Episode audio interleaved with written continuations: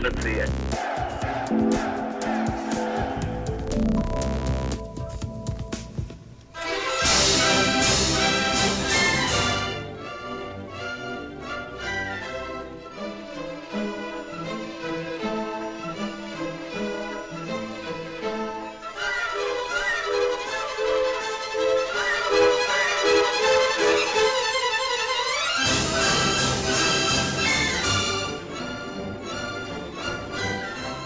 Mnohá díla skladatelů umělecké hudby byla inspirována českou lidovou písní, tancem nebo některým z lidových nástrojů.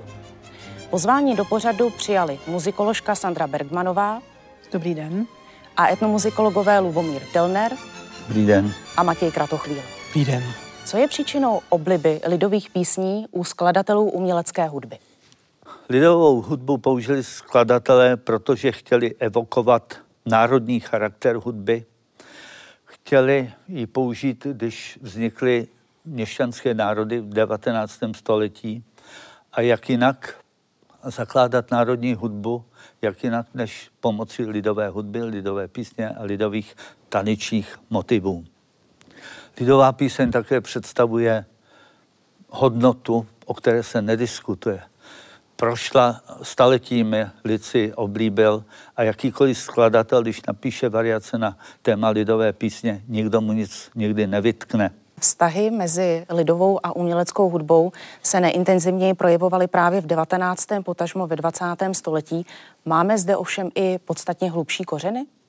Především reformace, která poskytla velké množství námětů biblických a textů, ale neměla melodie, o ty byl nedostatek, tak eh, ty si vypůjčoval z lidového prostředí a tady můžeme poprvé mluvit o nějakém skutečném prolínání lidové a umělé hudební kultury. Do Velké revoluce francouzské absolutně ten lid byl úplně na posledním místě, že tam končil svět, že a nikoho to nezajímalo. Zajímalo to pouze klášterníky, osvícené, že jako například na Strahově, v Kladrubech a tady v Rajhradě, kde zapisovali projevy toho nejnižšího, čili toho jakéhosi folkloru. No a potom samozřejmě všechno se to převrátilo na konci 18. století, jednak vlivem revoluce, ale daleko větší vliv asi byl z Anglie, kde prostě vznikla taková ta touha nacházet staré věci a s tím se svezl i ten lidový projev. A od té doby vlastně jsme svědky toho, že už lidová píseň není něco e, prostě posledního, ale naopak se stane jakýmsi znakem národa, že stane se něčím, co vlastně vytváří identitu toho národa. Wolfgang Amadeus Mozart eh, během svých pobytů v Praze a v Sadské u Františka Xavera Němečka eh, patrně nasál českou lidovou hudbu. V jaké podobě jsou v jeho hudební tvorbě patrné náznaky nebo inspirace eh, českými národními písněmi? Ano, to je ale taková otázka klasická přímo. Co bylo dřív, jestli vejce nebo slepice, jestli lid okoukal ty Mozartovy melodie a sám si zpíval, nebo snad dokonce i sám Wolfgang Amadeus z českého prostředí ty motivy převzal. My víme, že píše Mozart v dopisech, že přijel do Prahy a že si tady každý druhý zpíval Mozarta, zpívali si Figarovu svatbu a že ten harfinista v jedné hospodě hrál také variace na jeho melodie z Figarovy svatby. Takže tam můžeme také u skladatelů klasické hudby vidět, už u těch klasiků Haydn, Mozart, Beethoven můžeme vidět tyto vazby. Beethoven napsal variace na švýcarskou lidovou píseň, Mozart napsal třeba německé tance, Josef Haydn má v anglické londýnské symfonii má motiv, který je motivem obkročáku, takže to vidíme u těchto klasiků a samozřejmě to vidíme pak dále u klasiků 19. století, kdy vznikají národní skladatelské školy, které už spontánně sahají po těch motivech lidové hudby. Z jakých důvodů se hudební skladatelé k lidové písni obraceli? došly motivy, bych řekl. Pozdní romantismus už se vyčerpal a tak bylo potřeba uh, to hudební tvarosloví oživit ně, něčím novým lidovým a k tomu velmi dobře posloužila lidová píseň a především lidový tanec. Jedním z dalších důvodů bylo určitě to, že také ta lidová hudba byla uh, běžná v každodenním životě. Um, lidé byli zvyklí doma si zpívat lidové písně a my, mělo by to tak být i dnes, ale víme sami, že v dnešních rodinách často lidové písně už neznějí. A e, proto vlastně ta lidová píseň e, byla pro ně silným inspiračním zdrojem, jelikož byla pro ně notoricky známá. Bedřich Smetana e, miloval tanec, byl zdatný tanečník a vybíral si nejenom melodie lidových písní, eh, jak eh, je do naprosto mistrné eh, podoby brilantních klavírních kompozic použil například v českých tancích v druhé řadě v roce 1879, kde cituje Hulána, Cibuličku nebo Obkročák. jeho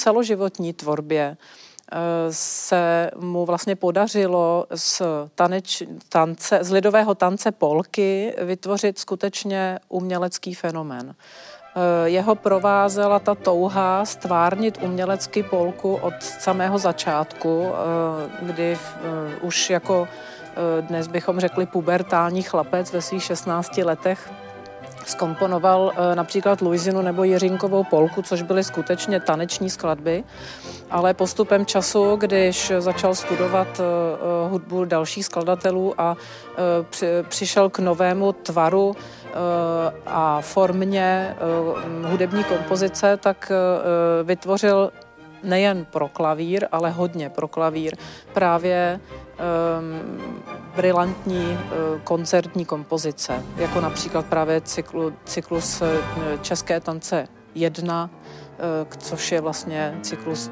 Polek.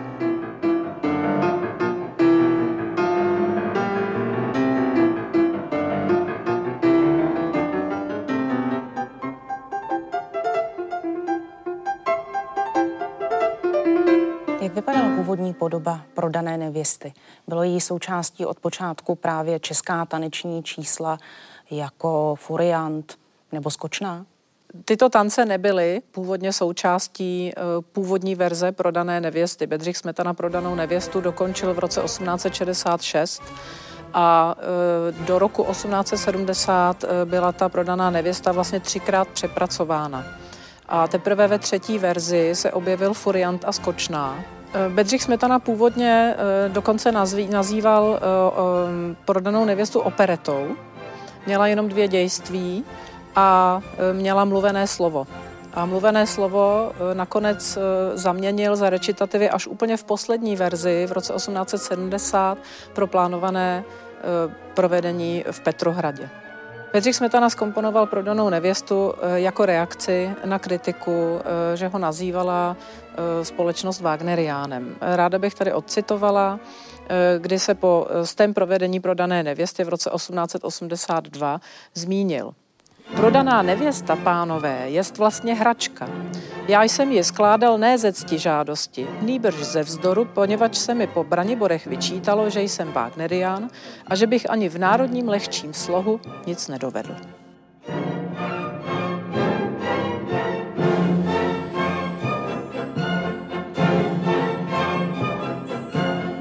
Jeden ovšem eh, z těch nejzávažnějších sporů je považován spor eh, Smetana versus Dvořák, možná i uměle vlastně vytvořený Zdeňkem Nejedlým. Zdeněk Nejedlý eh, po v roce 1901, kdy napsal knihu o Fibichovi, našknul de facto Antonína Dvořáka, že jeho hudba je neoriginální a zastaralá a e, když chtěl o něm mluvit trochu lépe, tak řekl, že Antonín Dvořák se de facto stal předchůdcem Bedřicha Smetany, protože píše hudbu konzervativní, zatímco Smetana psal hudbu moderní a tvůrčím směrem dopředu.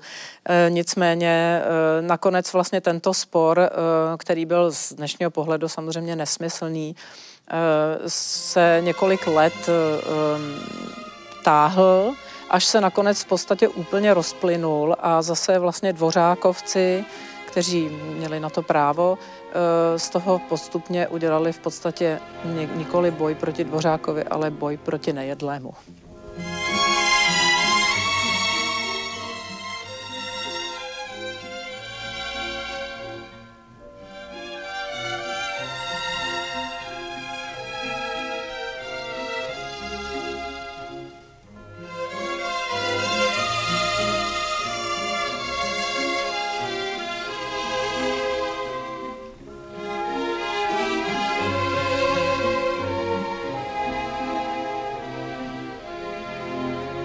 Tam se vytvořila taková zajímavá konfrontace. Bedřich Smetana napsal zmíněné české tance pro klavír později než Antonín Dvořák slovanské tance. To je dosti neuvěřitelné. A tam se právě poznal ten rozdíl. Smetana veme ten tanec, celý ocituje tu melodii a pak ve variacích virtuózně klavírně zpracovává eh, to téma. Zatímco zatímco Dvořák použil za prvé tance víceméně z celé Evropy, minimálně z Polska, ze Srbska, z Ukrajiny. A není to hudba přesně a výslovně svázaná s národem a podle nejedlého a jiných spotřebami národa.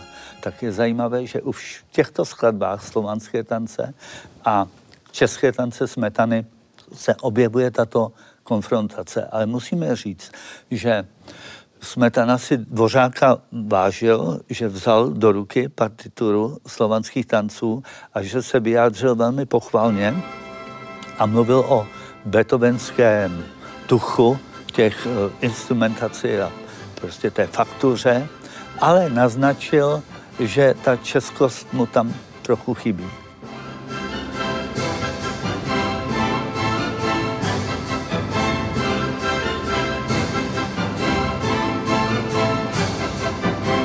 Jak víme, tak od doby národního obrození eh, Smetana jako veliký vlastenec vlastně psal všechna ta díla ve, v tom smyslu eh, se stejným jmenovatelem. On měl snahu o posílení národní identity a eh, vlastně uvědomění si, jakou hodnotu Češi mají.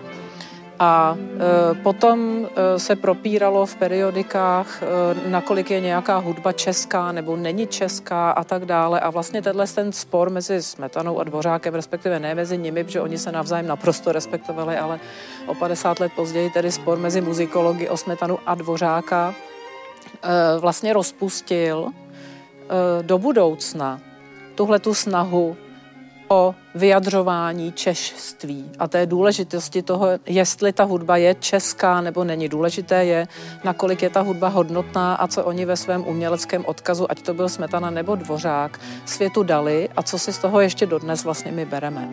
Oni mu ještě přidávali Dvořákovi ve zlém, že to je vlastně takový, že ta vesnice, ten venkov s tou kouká, táta řezník, ty venkovské zábavy a že je to vlastně takový naturtalent a že to není ta velikost bramsovského typu. Smetana po roce 1860 se zcela oddal té národní myšlence. On byl v orientaci mladočech, na rozdíl od Dvořáka, který byl staročech, protože staročeši viděli veliký talent, tak ho okamžitě uchvátili a už ho nepustili. Já si myslím, že Smetana, na rozdíl od Dvořáka, který chytil tu mezinárodní vlnu a měl to obrovské štěstí s těmi sedmi, osmi návštěvami Anglie, kde se vlastně etabloval a odtamtud potom mohl e, startovat do, do Ameriky a toho do, dovršil jako světového skladatele. Smetana tady toto štěstí neměl.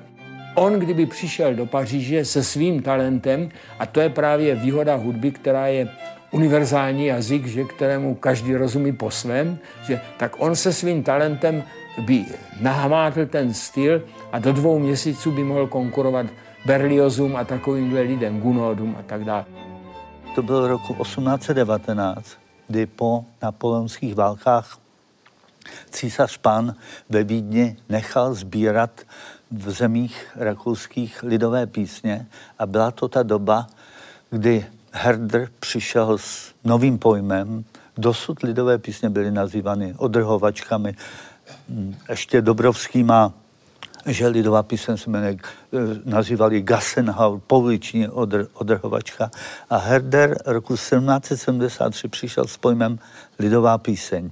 A tak to, co zpíval lid, konečně dostalo název. On zápěti vydal sbírku, která se jmenuje Volkslieder, nebo lidové písně v Němčině. Potom v druhém vydání Stimmen der Falcon in Liedern a ukázal na internacionální charakter lidových písní. A ten rok 1819, kdy z podnětu Vídně se začaly sbírat lidové písně v takzvané guberniální sbírce, to je ten rok nula, kdy to sběratelství zažívá velký boom. Byli hudební skladatelé současně i sběrateli lidových písní? Eh, v některých případech ano. Eh, a možná pro lepší pochopení bych doplnil takový kontext, že to, že vlastně dneska mluvíme o lidové hudbě a to, co pod tím souslovím chápeme, je výsledkem procesu toho, jak se právě sběratelství lidových písní vyvíjelo v průběhu 19. respektive už od konce 18. století, kdy postupně stále častěji ve směs vzdělaní lidé z měst vyráželi do venkovského terénu, aby zaznamenávali lidovou kulturu obecně a samozřejmě také lidovou hudební kulturu. Uh, řada z těchto sběratelů byla aktivními skladateli, ovšem najdeme tam i uh, řadu jiných profesí, pedagogy, kněze a tak dále. Takže samozřejmě jeden ze známých příkladů z českého, respektive moravského prostředí je Leoš Janáček, který byl zároveň skladatelem Eh, a intenzivně lidovou hudbu ve svých kompozicích využíval. Zároveň to byl eh, sběratel, iniciátor sběratelských akcí, teoretik, který lidovou hudbu zkoumal a snažil se ji pochopit nejen jakožto ten e, národní symbol v té, řekněme, deklarativní rovině, ale také po stránce té struktury. To znamená, že ho zajímali e, Zajímalo ho, jak je ta lidová hudba postavená, jak specificky pracuje s rytmem, s melodií, s harmonií. Takže to je takový, řekněme, uh, exemplární příklad mimo české prostředí. To například byl Béla Bartók.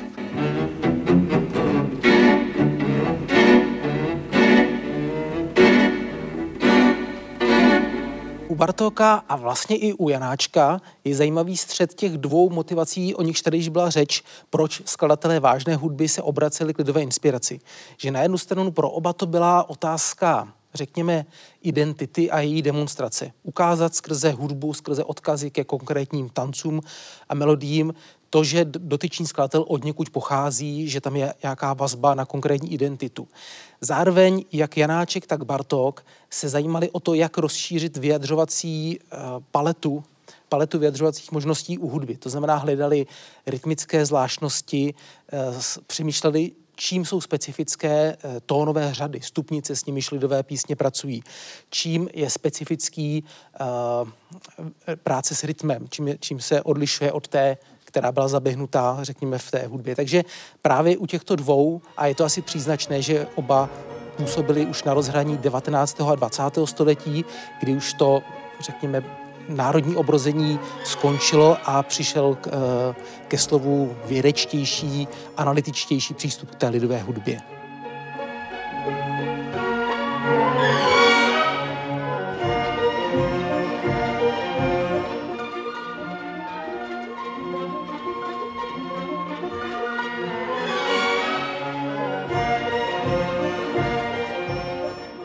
Otisk lidové hudby v díle Joše Janáčka je samozřejmě velký, ale je eh, vícero druhů.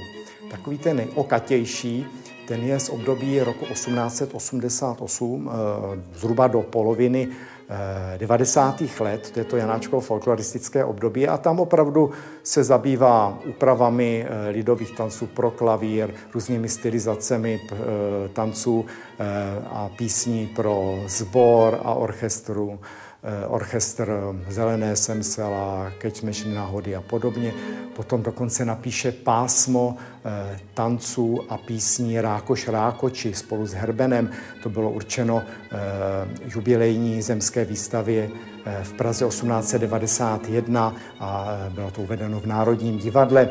No a jsou to i ty lašské valešské tance. To je jeden okruh. Další je doprovody k lidovým písním klavírním. To Janáčka bude zajímat eh, celý život. Od těch 90. let až po 20. léta 20. století. To je tam moravská lidová poezie v písních a, a nevím, šest národních e, písní, jež zpívala Gábel Eva a písně Detvanské a okváská lidová e, poezie v písních a podobně. Takže to je věc, která ho bude e, zajímat celý život. No a teď tady máme, jak se, jak se projevuje ta lidová hudba v té ostatní formě, té vrcholné. No ona je tam pořád nějakým způsobem přítomná, je to nějaký základ. Je to především takové modální myšlení u Janáčka, ale i třeba v nějakých melodických postupech. Připomeňme baladu Na horách, na dolách, to je ta známá kvarta eh, eh, se sekundou, to najdeme v prvním, prvním smyčcovém kvartetu a všude možně. Takže to je další moment. A ten poslední, že eh, lidová hudba, lidová píseň ho navedla eh, vlastně na nový způsob kompozice, který je postaven na eh, lidské mluvě. Stejně jak Janáček zapisoval lidovou hudbu do not, tak v roce 1897 se objevují první nápěvky mluvy.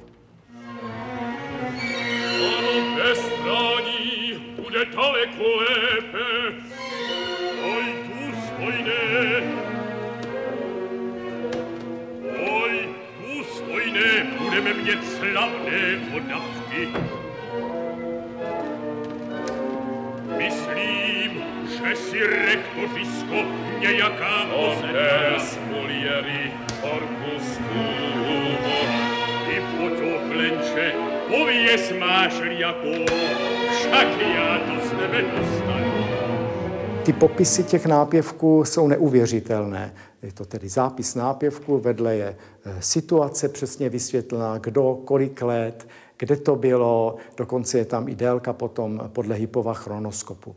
Eh, tím se bude zabývat celý život stejně jak lidovou písní. Těch nápěvků eh, se vede tisíce.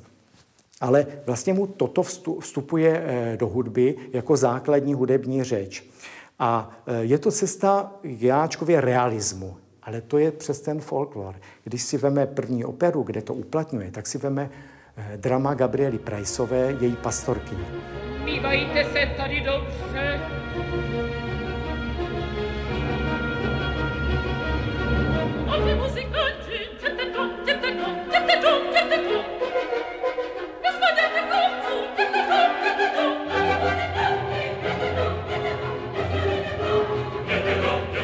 Je to teda drama, které je z moravsko-slovenského pomezí, to etnograficky velmi dobře zná a e, samozřejmě upravuje stylizace tanců a písní, které potřebuje pro charakteristiku e, toho místa, e, té situace.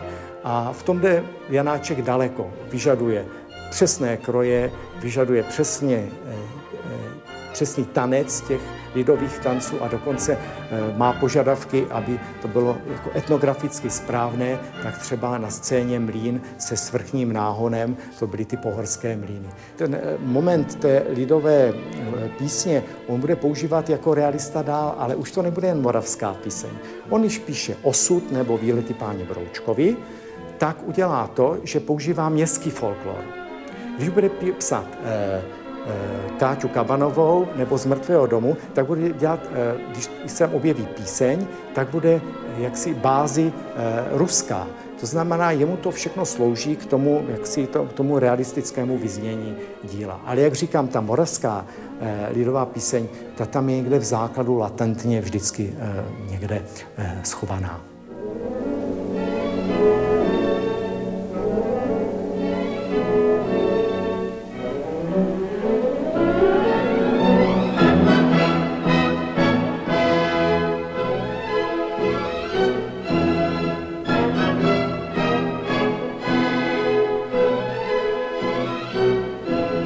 Generaci starší hudební skladatel, než byl Leoš Janáček, eh, Vítězslav Novák, se původně přijímání těch lidových vlivů do umělecké hudby výrazně bránil, až eh, jeho pobyt na moravskoslovenském pomezí vedl tedy k jistému převratu v jeho tvorbě. Eh, proč zde byla distance zpočátku? Sám Dvořák mu vyčítal, že není český.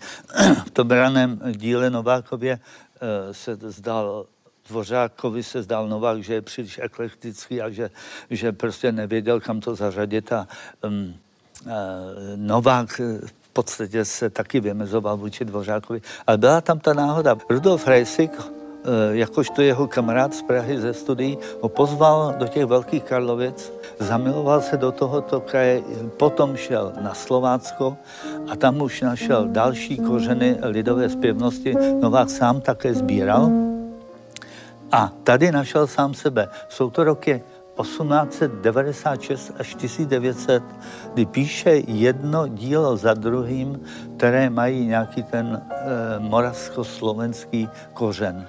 A je to především slavná slovácká svita, nejhranější dílo Vítězslava Nováka.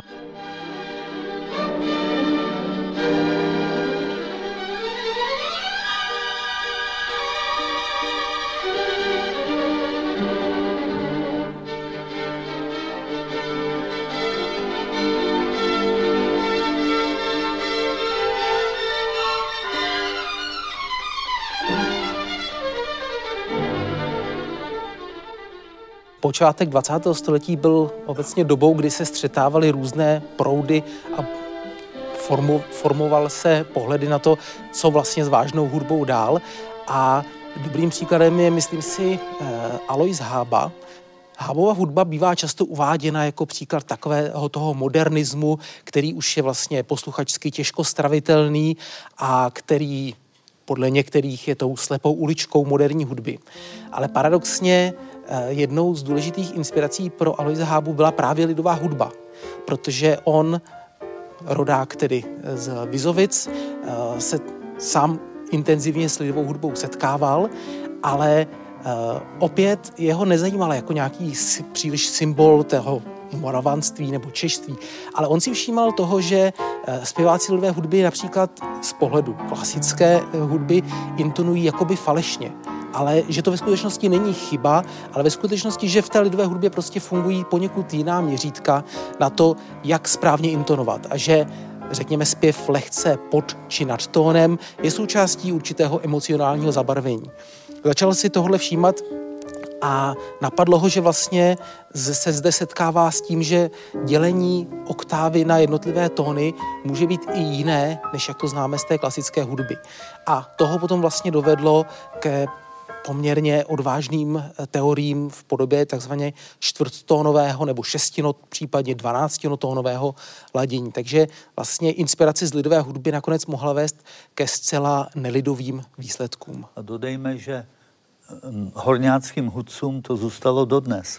Oni uh... intonují na housle podobným způsobem.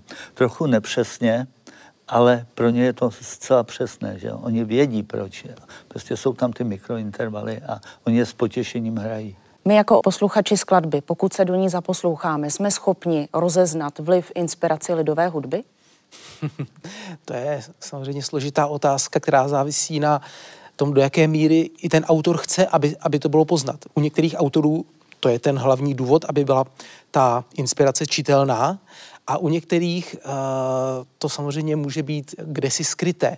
Takže do jaké míry třeba u Janáčka v mnoha skladbách Lašské tance a další, tam je to, řekněme, vystaveno na odiv, ale některé věci, které Janáček načerpal z lidové hudby, tak naopak mohou být rozpuštěny v hudebních prvcích, které běžný posluchač nepozná a které teprve buď to podle vyjádření skladatele, případně podle nějaké analýzy můžeme poznat. Takže každý případ je trošku jiný.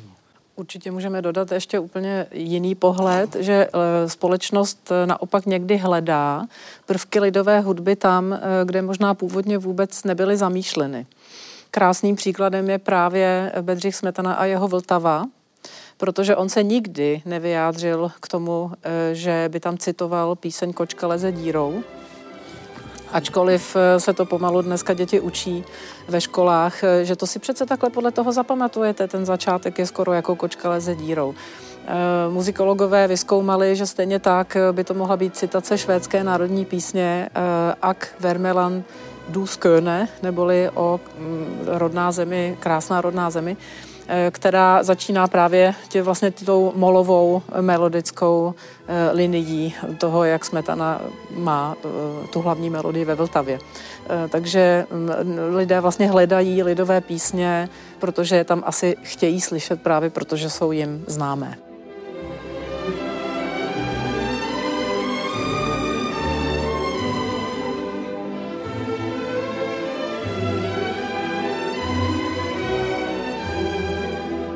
Ono je to v podstatě 5-6 tónů nahoru a 5-6 tónů dolů. dolů. a k tomu došly v podstatě všechny hudební kultury. Ale narazila jste na jinou podobnou věc a to je ta Novákova slovácká svita, ve třetí části, která se jmenuje Zamilovaní, zní krásná, líbezná melodie a my v tom slyšíme píseň Voděnka studená jako led a ptali se mistra, mistře, vy jste určitě měl v hlavě tuhle tu melodii a proto jste ji tam dal. A Novák řekl, vůbec o tom nevím. Jinými slovy, on už byl tak vcítěný do ducha té moravské melodiky a písňové melodiky, že tvořil v tom duchu, ty jsme u toho ducha a tady je ten materiál, který z toho vznikl zcela nový a přesto blízký té lidové písni.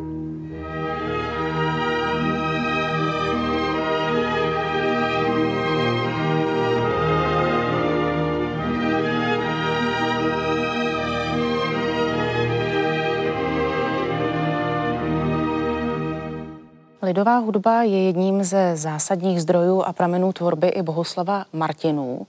Čím se odlišoval od smetanovské a dvořákovské linie?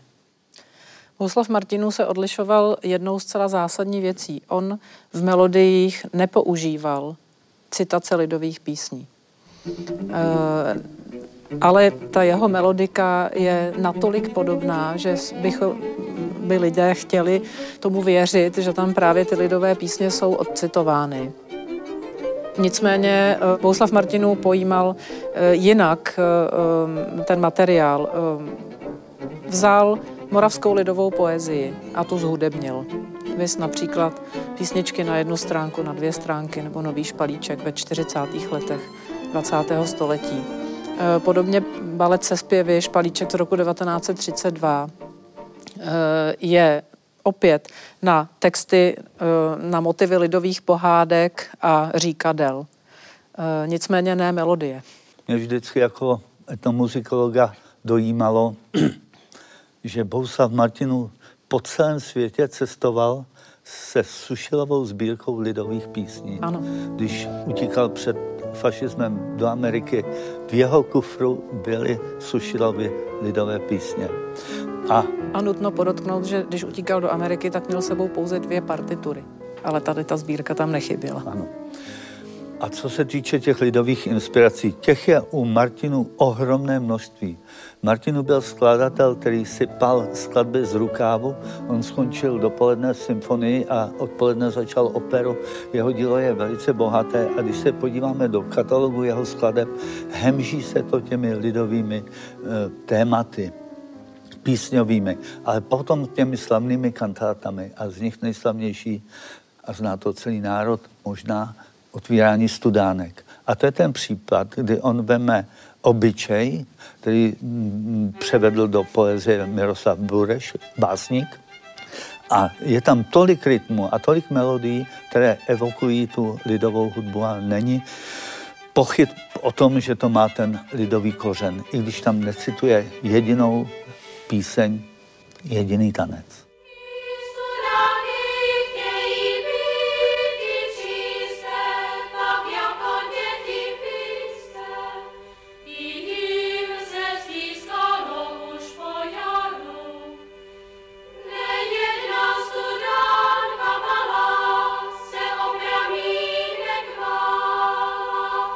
Je využití lidové písně spíše tendencí, která je charakteristická pro hudební skladatele střední a východní Evropy? Ve střední a východní Evropě to i vzhledem k politickým okolnostem možná mělo eh, specifickou podobu a z našeho pohledu se to zdá jako důležitý trend. Nicméně je to, eh, je to trend, který můžeme najít i v západní Evropě i mezi americkými skladateli. Je tam jakýsi, jakási potřeba ze strany těch skladatelů vážné hudby obracet se k té části kulturního dědictví, která je jakoby trošku od nich vzdálená a vyzdvihovat ji. Jak se naopak dostávala eh, ta artificiální, ta vážná hudba, ta komponová hudba naopak směrem do folkloru, eh, na to vám odpoví etnografové. Já ne, ale jeden příklad za Janáčka. Když Janáček skomponoval její pastorkyni, tak tam také skomponoval ve třetím jednání eh, zpěv družiček Aj mamko, mamko. A tento sbor se postupně dostal do lidových zpěvníků jako lidová píseň, i když jejím autorem je Leoš Janáček.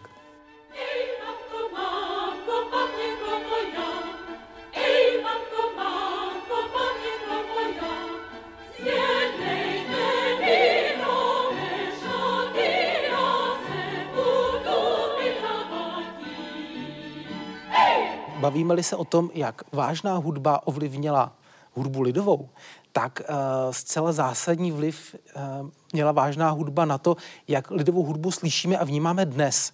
Protože to, co dnes běžný posluchač chápe jako lidovou hudbu, je ve směs vlastně její oživování jakoby v druhé vlně uh, v podobě folklorních souborů, uh, různých dalších těles, které se specializují na to provádět lidovou hudbu a tanec na scéně v podstatě od druhé poloviny 20. století lidová hudba eh, je přítomná ve veřejném prostoru především v podobě eh, řekněme, revivalu, oživování v podobě takzvaného folklorního hnutí. To znamená sítě eh, folklorních souborů, orchestrů a tak dále. A na to, jak tyto folklorní ansámbly znějí, měla velký vliv klasická hudba. Jednak skrze to, že se v průběhu druhé poloviny 20. století velice rozšířilo hudební vzdělání síť základních uměleckých škol eh, vedla k tomu, že je dnes mnohem běžnější takovéto školení v základech eh, klasické harmonie, hry klasické hudby. A drtivá většina hudebníků, kteří dnes hrají lidovou hudbu, si prošla nějakým klasickým školením, to znamená, že pro ně běžné uh, znát základy klasické harmonie.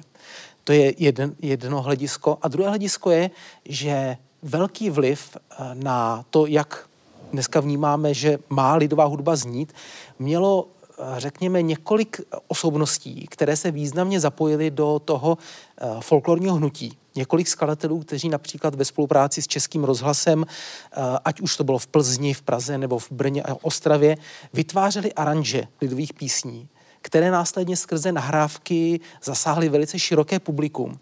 A dnes je běžný posluchač vnímá jako tu lidovou hudbu ačkoliv jde například o aranže Zdeníka Lukáše nebo dalších eh, Jaroslava Krčka, kteří vlastně z pozice školených skladatelů vytvořili ten zvuk lidové hudby, jako vnímáme dnes, aniž bychom si uvědomovali, že jde vlastně o oživení takzvanou druhou existenci lidové hudby a významnou stylizaci. Takže to bych řekl, že v dnešní době hraje velkou roli.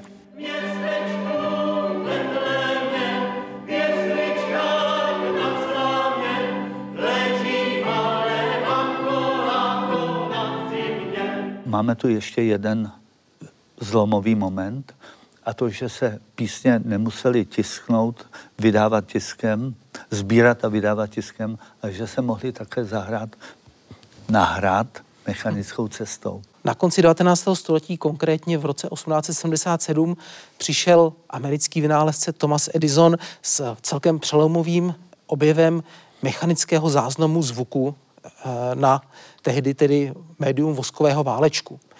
Eh, tím umožnil, aby jakýkoliv zvuk byl nahrán a opětovně přehrán, čímž velice usnadnil práci právě sběratelů lidových písní. Do té doby... Ano. Tak to vypadal ten, ten váleček. A s chodou okolností ty první záznamy na tyto válečky udělal opět hudební skladatel a byl to Otakar Zich, který roku 1909 natočil lidovou hudbu jednoho dudáka na jeho českých blatech na tyto válečky. Takže se nám tu dobře propojují skladatelé a znám záznam zvuku, konkrétně lidové hudby, což jsou první záznamy lidové hudby u nás vůbec.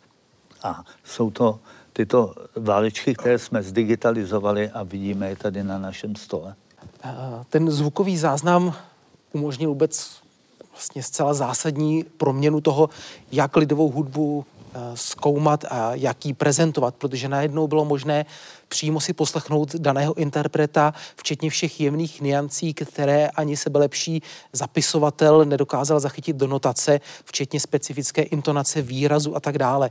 Eh, zvuková technika na počátku 20. století postupovala vpřed mílovými kroky, takže od starých záznamů z voskových válečků, které byly, řekněme, chrastivé, nebylo jisté, jakou rychlostí se mají přehrávat, se již ve 20. a 30. letech dostáváme k technologii, jejíž výsledky znějí i o století později jako velice, velice kvalitním zvukem.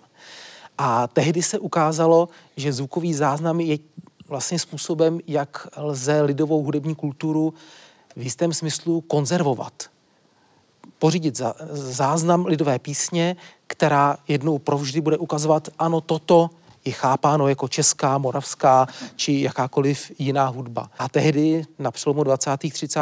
let uh, vznikl mimo jiné velice ambiciozní projekt České akademie věd a umění, uh, který byl nazván Fonografická komise a který si dal za cíl právě zdokumentovat zvukovou, nejen hudební, ale i mluvenou eh, kulturu tehdejšího Československa. Já jsem Regina Štefanová z Břeclaví a zpíváme s Josefem Uhrem z Lanžota podužácké pěsničky. Šírem polí stojí strom zelený. Jak se to má s vlivem lidové hudby na další žánry? Co fascinuje představitele jazzu, popu, roku na folkloru? Po druhé světové válce, kdy se lidové hudby uh, poměrně intenzivně chopila komunistická ideologie a udělala z ní uh, opěrný pilíř takzvaného socialistického realismu, to chvilku vypadalo, že lidová hudba je až příliš, uh, řekněme, diskreditována tímto ideologickým spojením. Na konci 50. let se mluví o takzvané tíze folkloru, kdy už prostě toho bylo mno, moc. Proto v průběhu, řekněme, začátku 60. let, jako by se lidová hudba trošku upozadila v veřejném prostoru a tím vznikla jakási pauza na oddech, kdy vznikly jedna až dvě generace, které byly od uh, toho tlaku ideologického na lidovou hudbu odděleny. A právě na konci 60. let a na počátku 70. let přichází nová generace hudebníků právě z těch žánrů, řekněme, eh, tehdejšího písničkářství, roku či populární hudby, pro které lidová hudba najednou je čímsi relativně neoposlouchaným, nediskreditovaným a co oni chápou jako zdroj různých inspirací. Eh, pravděpodobně jedním z takových prvních počinů eh, na průsečíku lidové hudby a populární žánrů byly eh, několik nahrávek Vladimíra Merty, tehdy mladého písničkáře, který eh, při svém výletu do Paříže v roce 68 natočil několik písní vlastních a několik písní lidových, včetně tak eh, řekněme profláklých pí, melodí, jako je právě zmíněna Kočka leze dírou, které natočil tehdy v během svého dočasného výletu. A od té doby v průběhu 70. let se objevila generace reprezentovaná uh, například písničkářský, písničkářským združením Šafrán, Hudka a další, další písničkáři, kteří najednou znovu objevili písňové sbírky Sušila a Bartoše, kde objevili jednak neotřelé melodické tvary a jednak tam objevovali písňové texty, které byly uh, lákavou poezí. Oni se soustředili třeba na uh, takovou tu temnější stránku lidových balad, které popisují různé, řekněme, temnější uh, stránky té lidové kultury, vraždy a další, další témata. A i často to byla témata různým způsobem spojená s náboženstvím a v těch 70. letech najednou to bylo cosi inspirativního. Takže postupně těchto umělců přibývá. Samozřejmě dostalo se i do mainstreamu, kdy Karel Gott nebo Valdemar Matuška natočili písně uh, hudebně v podstatě mainstreamově popové, ale zároveň čerpající z lidové kultury, kdy Karel Gott zpívá i Šelmacek do Malacek a uh, Valdemar Matuška naspíval v takovém rokovém stylu Dobrou noc má milá. Dobrou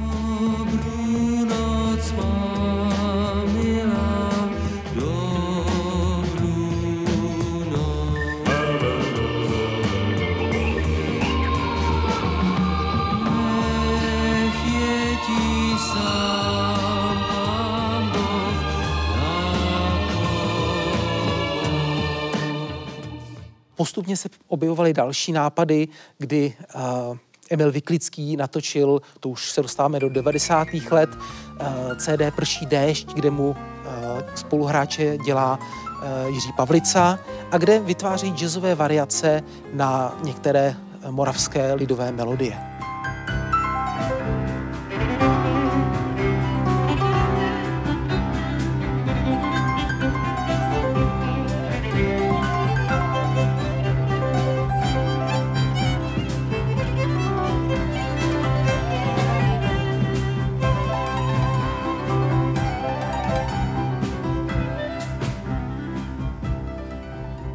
Já třeba, když pracuji s lidovou písní ve skladbě, tak já se cítím vždycky jako někdo, kdo není z lokality. Jako někdo, kdo to musel nastudovat, kdo je tím okouzlen, kdo to třeba neustále akceptuje, přijímá, že kupuje a tak dál, ale na rozdíl třeba od mého guru a od mého učitele, kterého si nesmírně vážím, od profesora Holého, který je spojením vědce par excellence a lidového zpěváka, tak já to prostě ty písničky nemám v sobě. Že já, já musím, a tam, když přijdete, tak okamžitě vidíte, že oni to všichni znají všechno, že a to je propojeno a tak se cítíte jako, ne jako méně ceny, ale prostě cítíte se v jiné pozici. Nějak, že tam vstupujete jako host.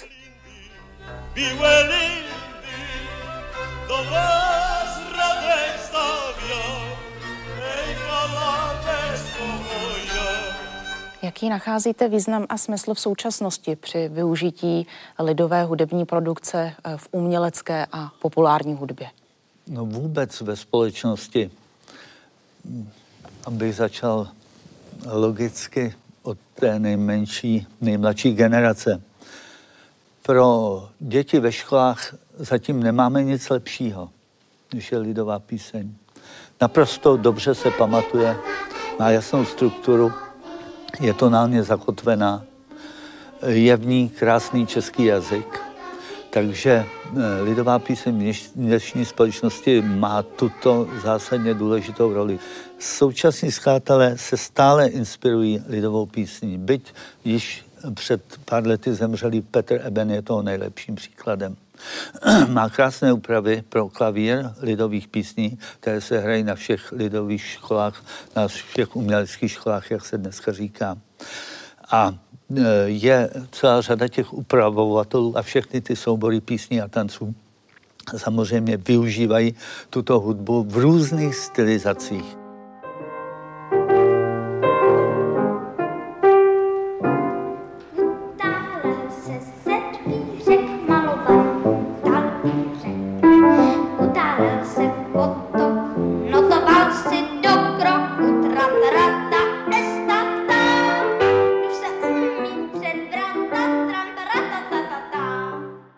Bychom schrnuli naše znalosti, toto naše téma, kterým se životně zabýváme, tak se musí říct, že díla, která jsou inspirovaná folklorem, že jsou stálicí naší hudební scény, že proslavili své skladatele. Čas je prověřil, protože jsou krásná, a přinášeli skute- a přináší skutečné hudební hodnoty. Pro mě je na roli lidové hudební kultury v současnosti důležité, eh, že je to fenomén o mnoha vrstvách, eh, který umožňuje, aby si různí lidé s různými motivacemi vybírali z té lidové hudební kultury, eh, co jim zrovna vyhovuje a zároveň je to jakési projekční plátno, na které my projektujeme to, co si myslíme o tom, co je dneska lid, co nám na té lidové kultuře přijde zajímavé, ať je to uh, přihlášení se k těm tradicím, ať je to třeba co lze pozorovat u současných umělců, jistá ironizace a jaké, jakýsi kritický pohled eh, na to, co je to ten národ a zda je dobrého uh, stále zdůrazňovat. Takže tahle ta tvárnost a mnohovrstevnatost mi přijde, že bude i nadále zdrojem uměleckých podnětů, asi ne, nejen v hudbě, ale i v dalších oborech.